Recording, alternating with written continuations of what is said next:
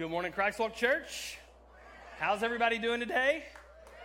Man, 11 o'clock, I know that y'all really love Jesus because it is hard to walk past the free food truck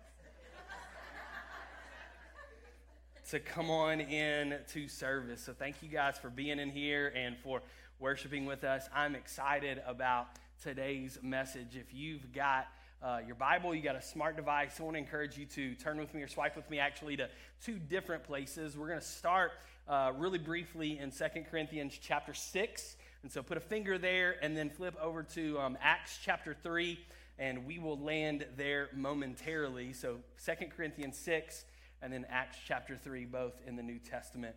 Um, there is a book, maybe you've heard of it, it's called Purple Cow.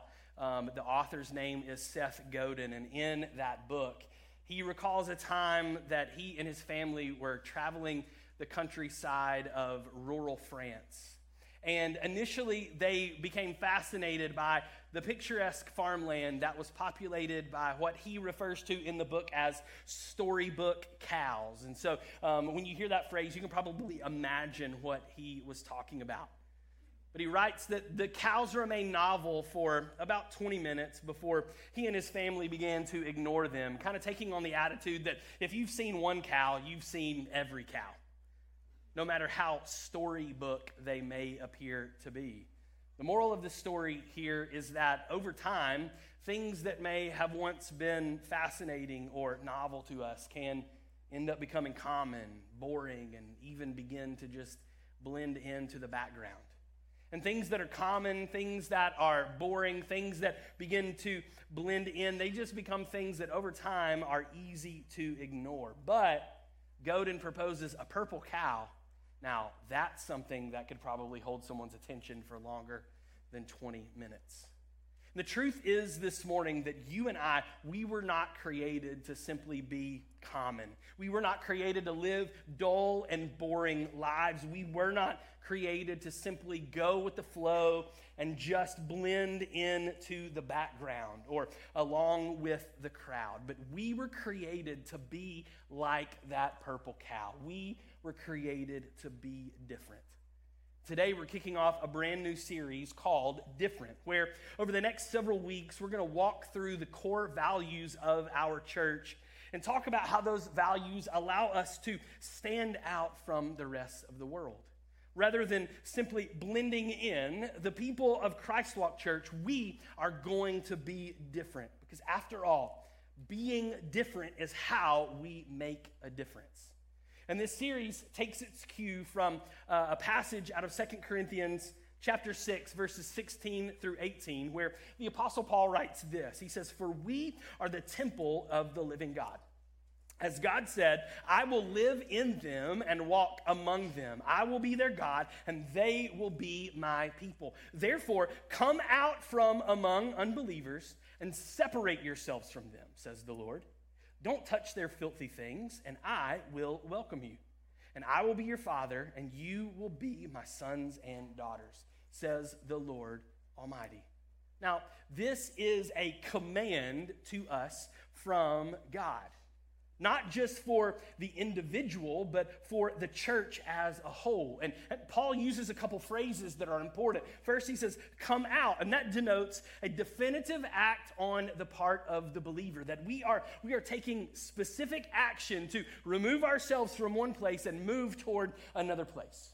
Then he says, separate yourselves. That's another phrase. And this suggests devotion to God for a special purpose. And we've got to understand that it's not just a negative act of departure from the world, but it's also a positive act of dedication to the Lord. So, what we see here is someone that is separating oneself from sin and then devoting oneself unto God. Because as believers, we must realize that we are in the world but we've got to take great caution that we not become like the world.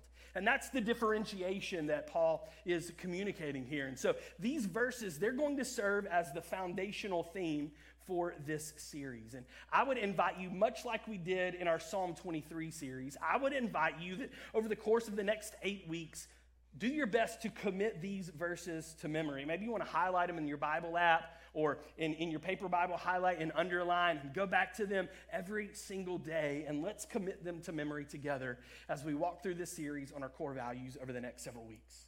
And then from this point, every week, what we're going to do is explore a different passage or story from the Bible that's going to help to underscore and highlight our eight different core values and begin to apply them to our lives. And so this morning, we're going to start with our value Jesus is our message.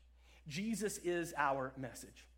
So, picking up in Acts chapter 3 for our passage for today, beginning in verse 1 we read Peter and John went to the temple one afternoon to take part in the three o'clock prayer service.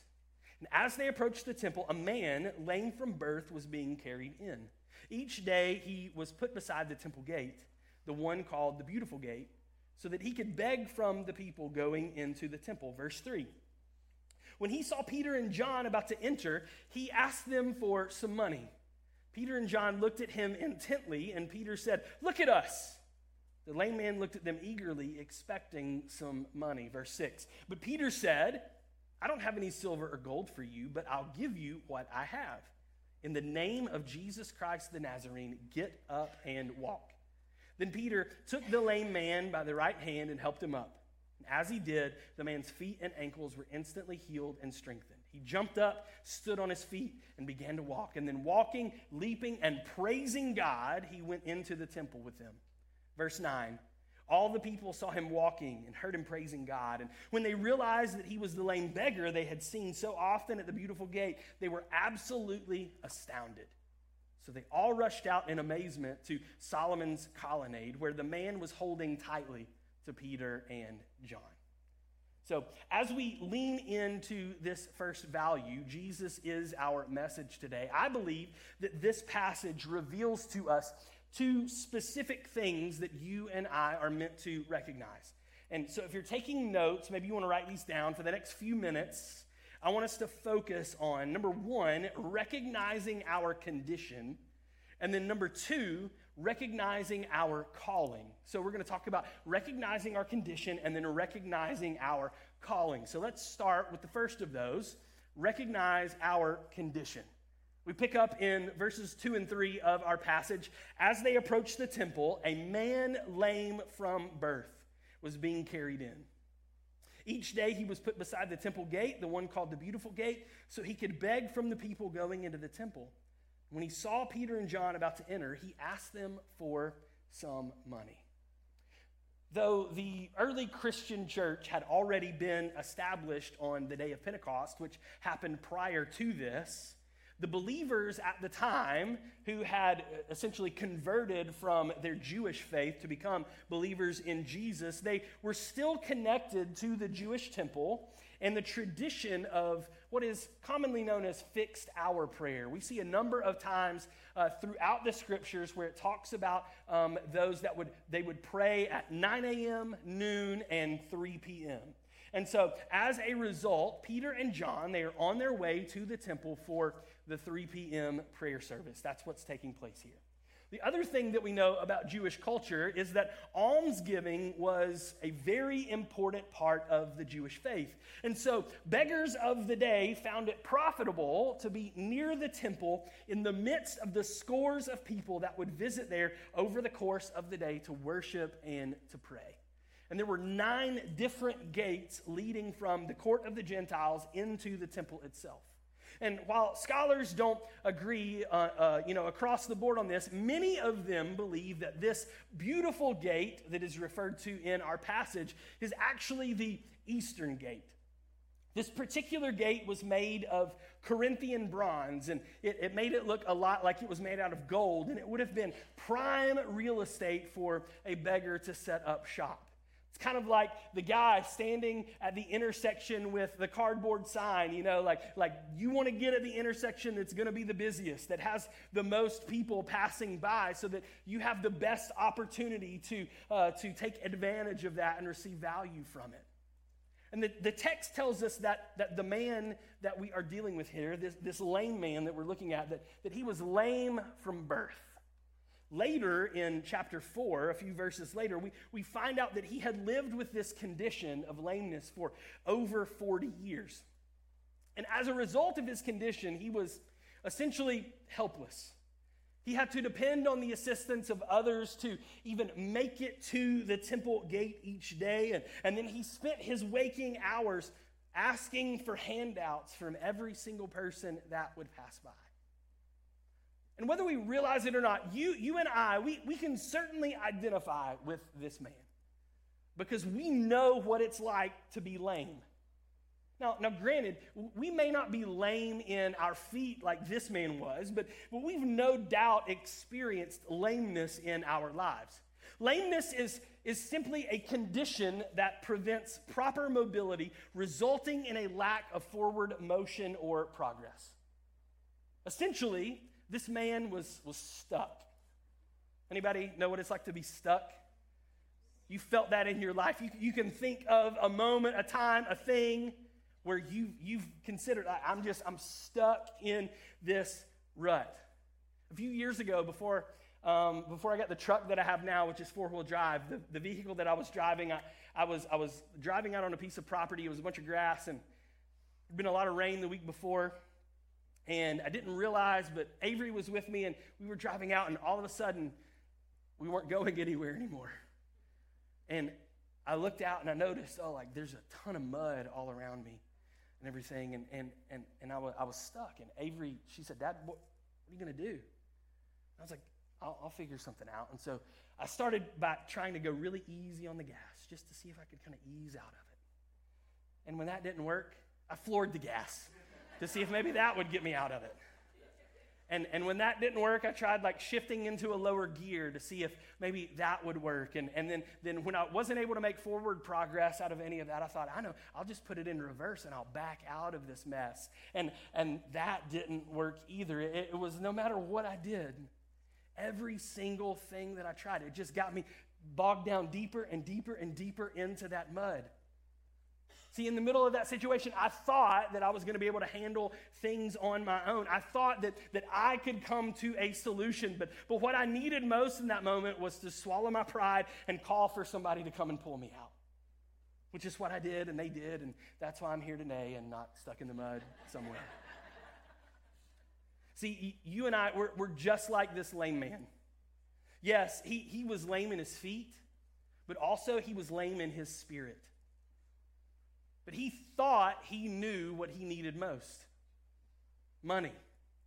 But, but in actuality, what he needed most was salvation for his soul and healing for his body, neither of which money was able to purchase. He was born lame, just like each of us are born unable to walk so as to please God. We read in Romans 5:12 it says, "When Adam sinned, sin entered the world. Adam's sin brought death, so death spread to everyone. Thanks, Adam. For everyone sinned. Not only was this man lame, he was also poor. And you and I are but bankrupt sinners before God Almighty, unable to pay the tremendous debt that we owe to him. He was lame, he was poor. We also, when we when we learn about this man, we see that he was outside the temple. And because of sin, you and I too, we have been separated from the presence of God. Paul writes about that in Romans 3:23. He says, "For all have sinned, sinned and fallen short of God's glorious standard." We're separated today.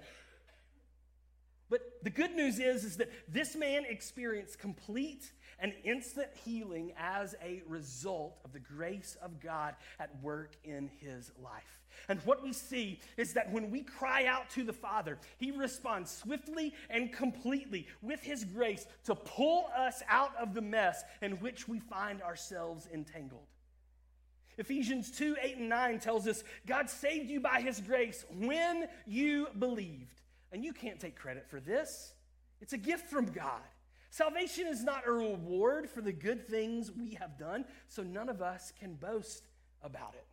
We learn in, in Acts chapter 2, verse 21, that everyone who calls on the name of the Lord will be saved.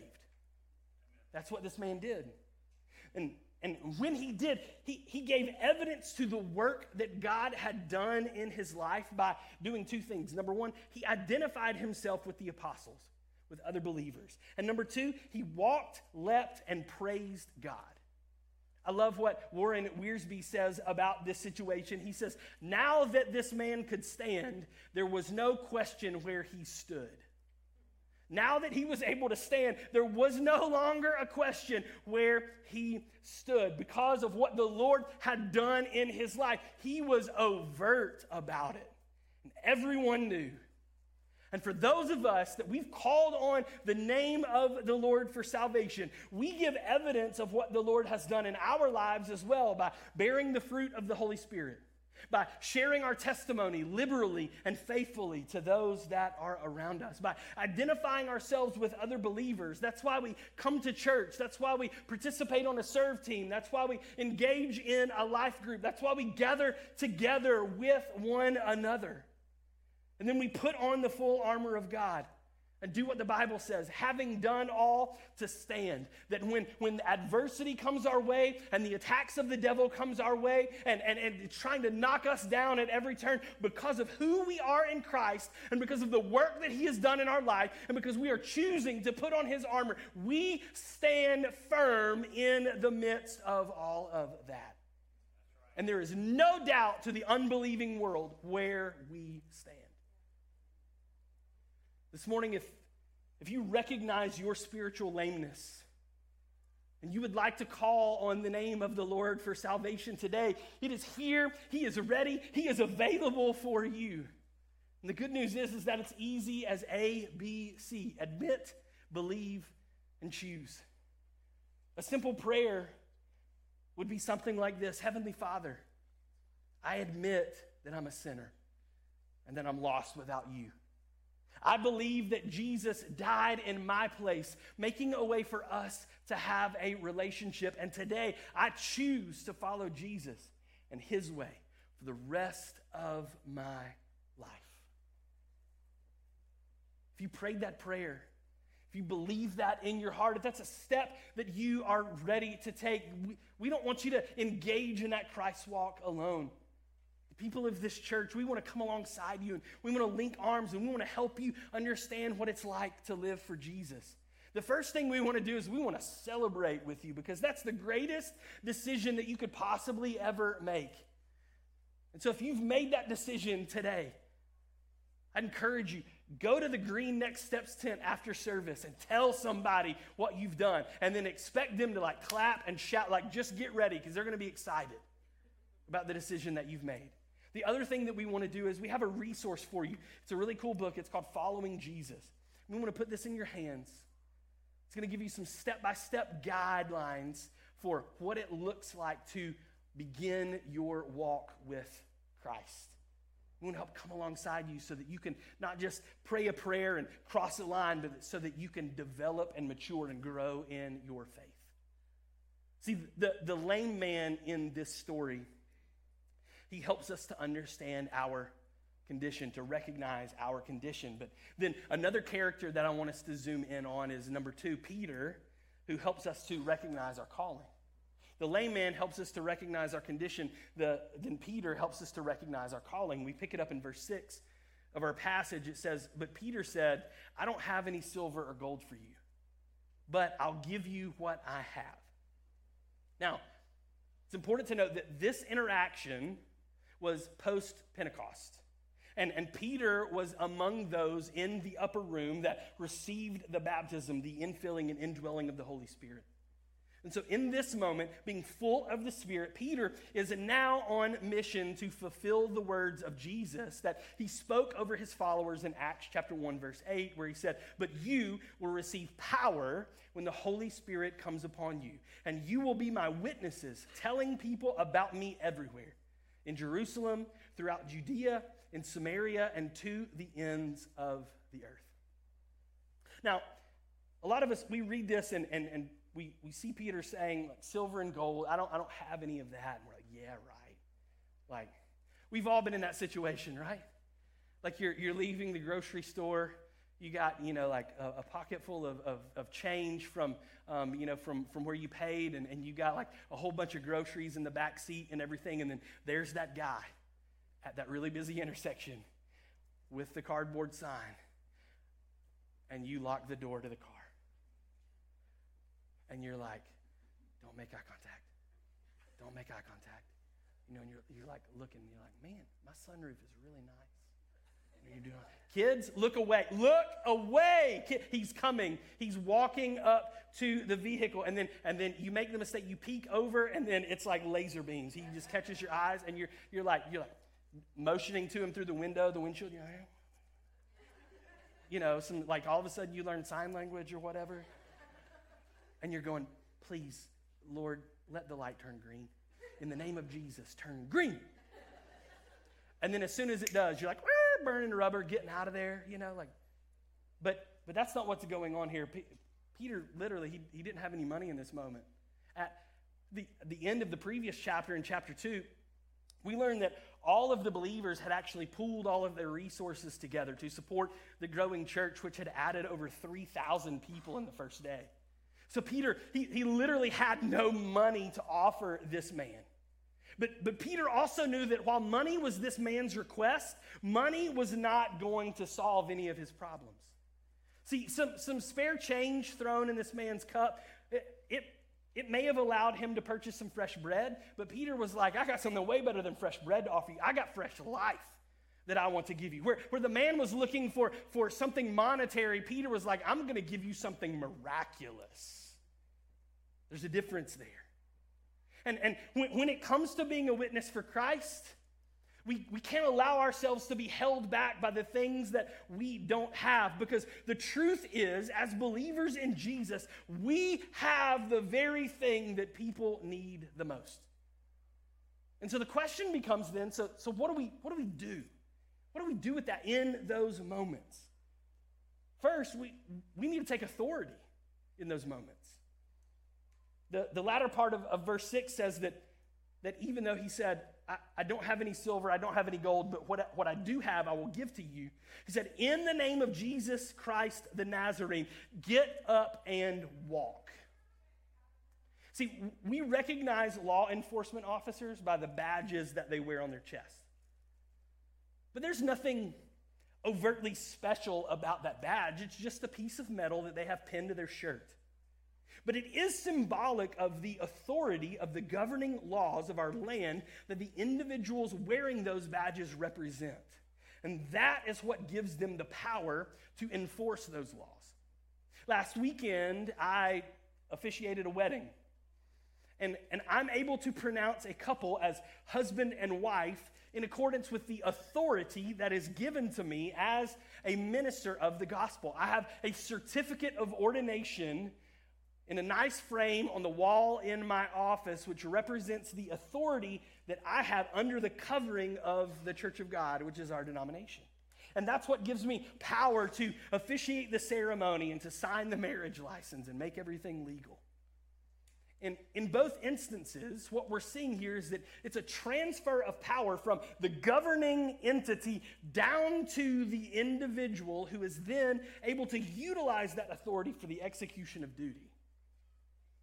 When, when Jesus gave his followers the Great Commission, he told them, he said, All authority in heaven and on earth has been given to me. And then he sent them out as his witnesses to make disciples of all nations. So, what that means is that as a follower of Christ, the authority of the kingdom has been transferred to you to use in the execution of your duties as his follower in his witness. And, and so, what, what we need to understand is that when we declare the name of Jesus, just like we did in that song earlier, it, it, it doesn't go out into the ether somewhere.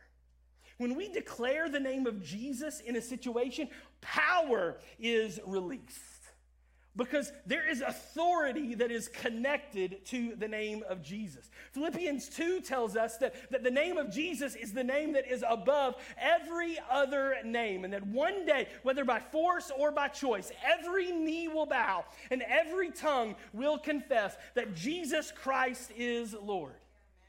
And so that means that every other authority pales in comparison to the authority that is found in the name of Jesus Christ, which as believers we are marked by and we carry with us everywhere we go. Jesus said this about the authority of his name in John chapter 14. He said, You can ask for anything in my name, and I will do it so that the Son can bring glory to the Father. Yes, ask me for anything in my name, and I will do it. See, when I read this story, I can't help but think about the hundreds or thousands of people, perhaps, that walked by this lame man multiple times a day over the course of 40 plus years on their way to go and worship. These weren't just any old people, these were religious people, these were church people and they walked by this dude for decades. And the best that they could come up with was just dropping a buck in his cup. Here's a quarter. Feeling really good today. Here's a five. Here's a 20. And they would check off that box thinking that they had done their duty when all along they had access to something so much bigger, greater, more powerful that they could have offered him. And I can't help but think that the reason that the church in America is so often anemic is because its people, myself included, simply do not have an understanding or the faith to wield the authority that we've been given according to Jesus Christ and his word. Let that sink in for just a minute. See, I, I don't know about you, but I don't want to just know about God. I, I, don't want to merely come in here on Sunday and, and lift my hands and sing some songs and everything and, and check off a box. No, I, I want to operate every single day of my life in the fullness of the authority that He has bestowed on me so that I can make a difference in the world around me. That's what I want. That's what I want for the people of this church. But it requires that we take authority. The second thing it requires is that we have to take action. It's not enough to just take authority, we also have to take action. We pick up in verses 7 and 8, it said, Then Peter took the lame man by the right hand and helped him up. And as he did, the man's feet and ankles were instantly healed and strengthened. He jumped up, stood on his feet, and began to walk and then walking, leaping, and praising God, he went into the temple with them. James tells us in the New Testament that, that faith without works is dead. And so P- Peter didn't just tell the man to get up and walk, but he also reached out his hand and helped him stand up. That lets us in on, on a, a really powerful principle. You and I, we can't just talk about it, we've also got to be about it. We can't just talk about it. We, we've also got to be about it. These, these values that we have, they're, they're not just something to, to put on the wall or, or um, to put on a bumper sticker on the back of a t shirt or anything. No, there's something for us to actually live out. It's not enough to just have it on a piece of paper, it's not enough to just know it up here. It doesn't make any difference until it turns from an idea into an action. The Bible says that that as he did this, see, it, it was the authority that Peter had in Jesus that made the miracle possible. But it was Peter's taking action that activated the miracle in this man's life. He said, In the name of Jesus Christ the Nazarene, get up and walk.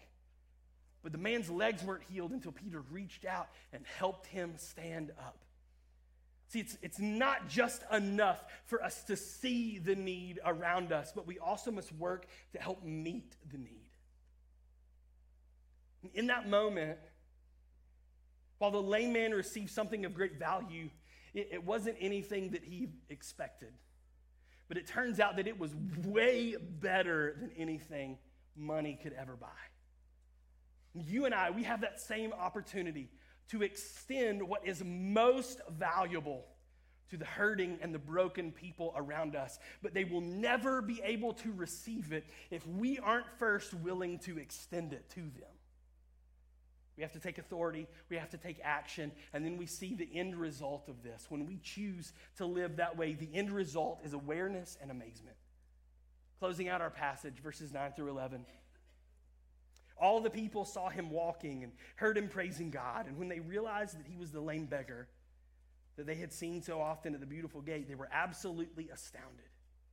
They all rushed out in amazement to Solomon's colonnade, where the man was holding tightly to Peter and John. See, when, when the people saw what had happened, they immediately became aware of the power of, and authority of Jesus Christ.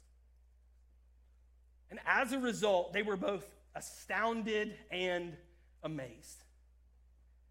And when you and I, when we choose to exercise the authority that we have in Christ, the same results will take place in our lives, in our church, and in our community.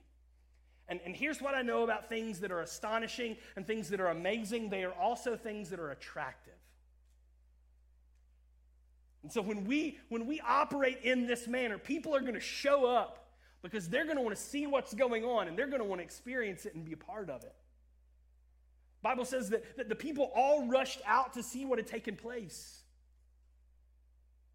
When God does the miraculous, even the unbelieving world is going to sit up and take notice, and they will be drawn to that because they want to experience it for themselves.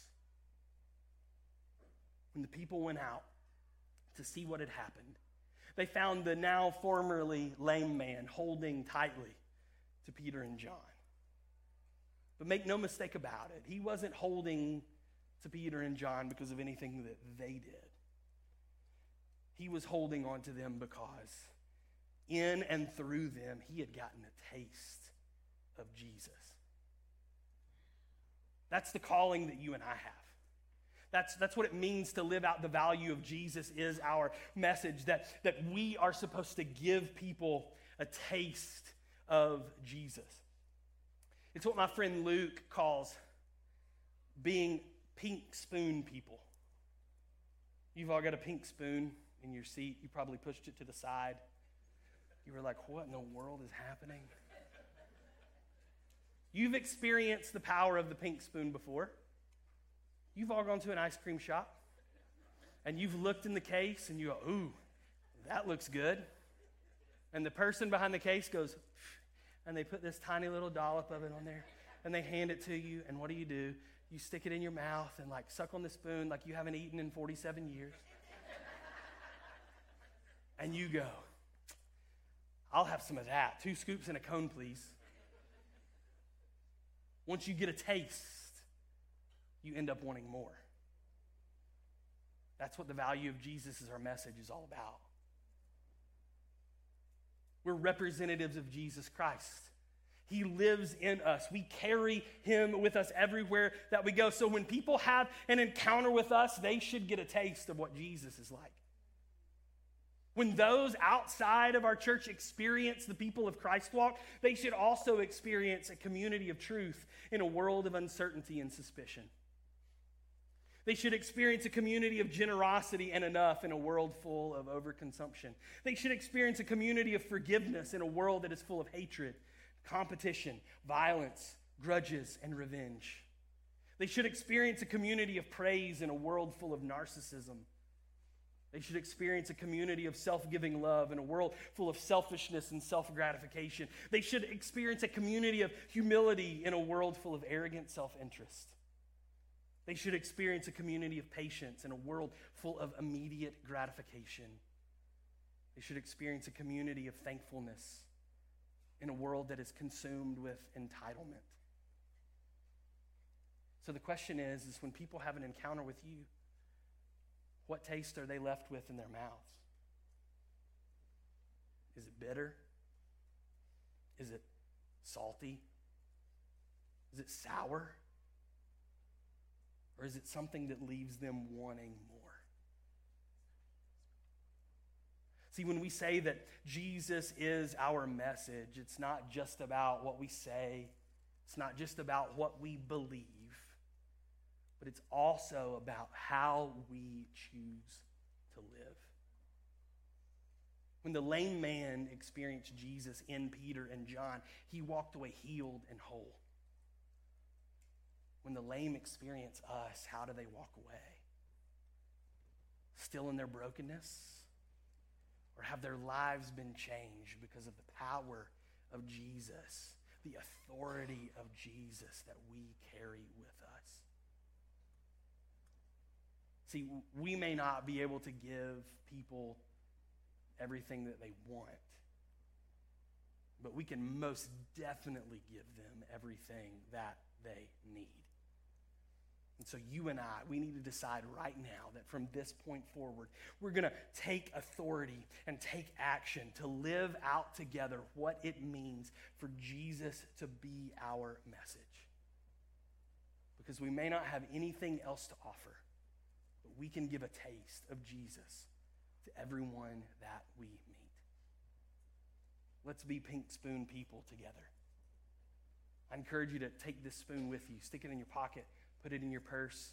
Maybe put it in your car or on your bathroom sink or somewhere that you'll see it every day as a reminder of the authority that you have in Jesus and the calling that is on your life to be his witnesses to the world around you, for everyone that you come in contact with. Let's pray together.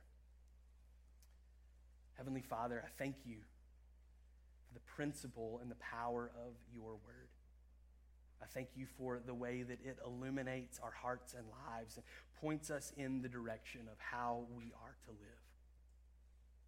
Father, I pray that your people would recognize that being different is the only way to make a difference. And that they would embrace the call that you've placed on their lives to be your witness to the unbelieving world around them. That they would choose not only to recognize the authority that they have, but that they would take action in accordance with the authority that they have.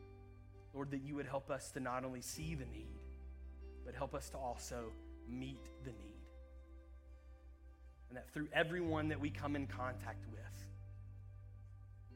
that they would experience a little taste of what Jesus Christ is all about through our lives, through our example, we would point them in your direction.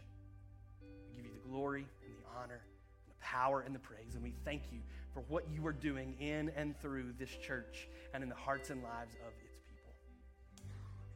In Jesus' name. The church said,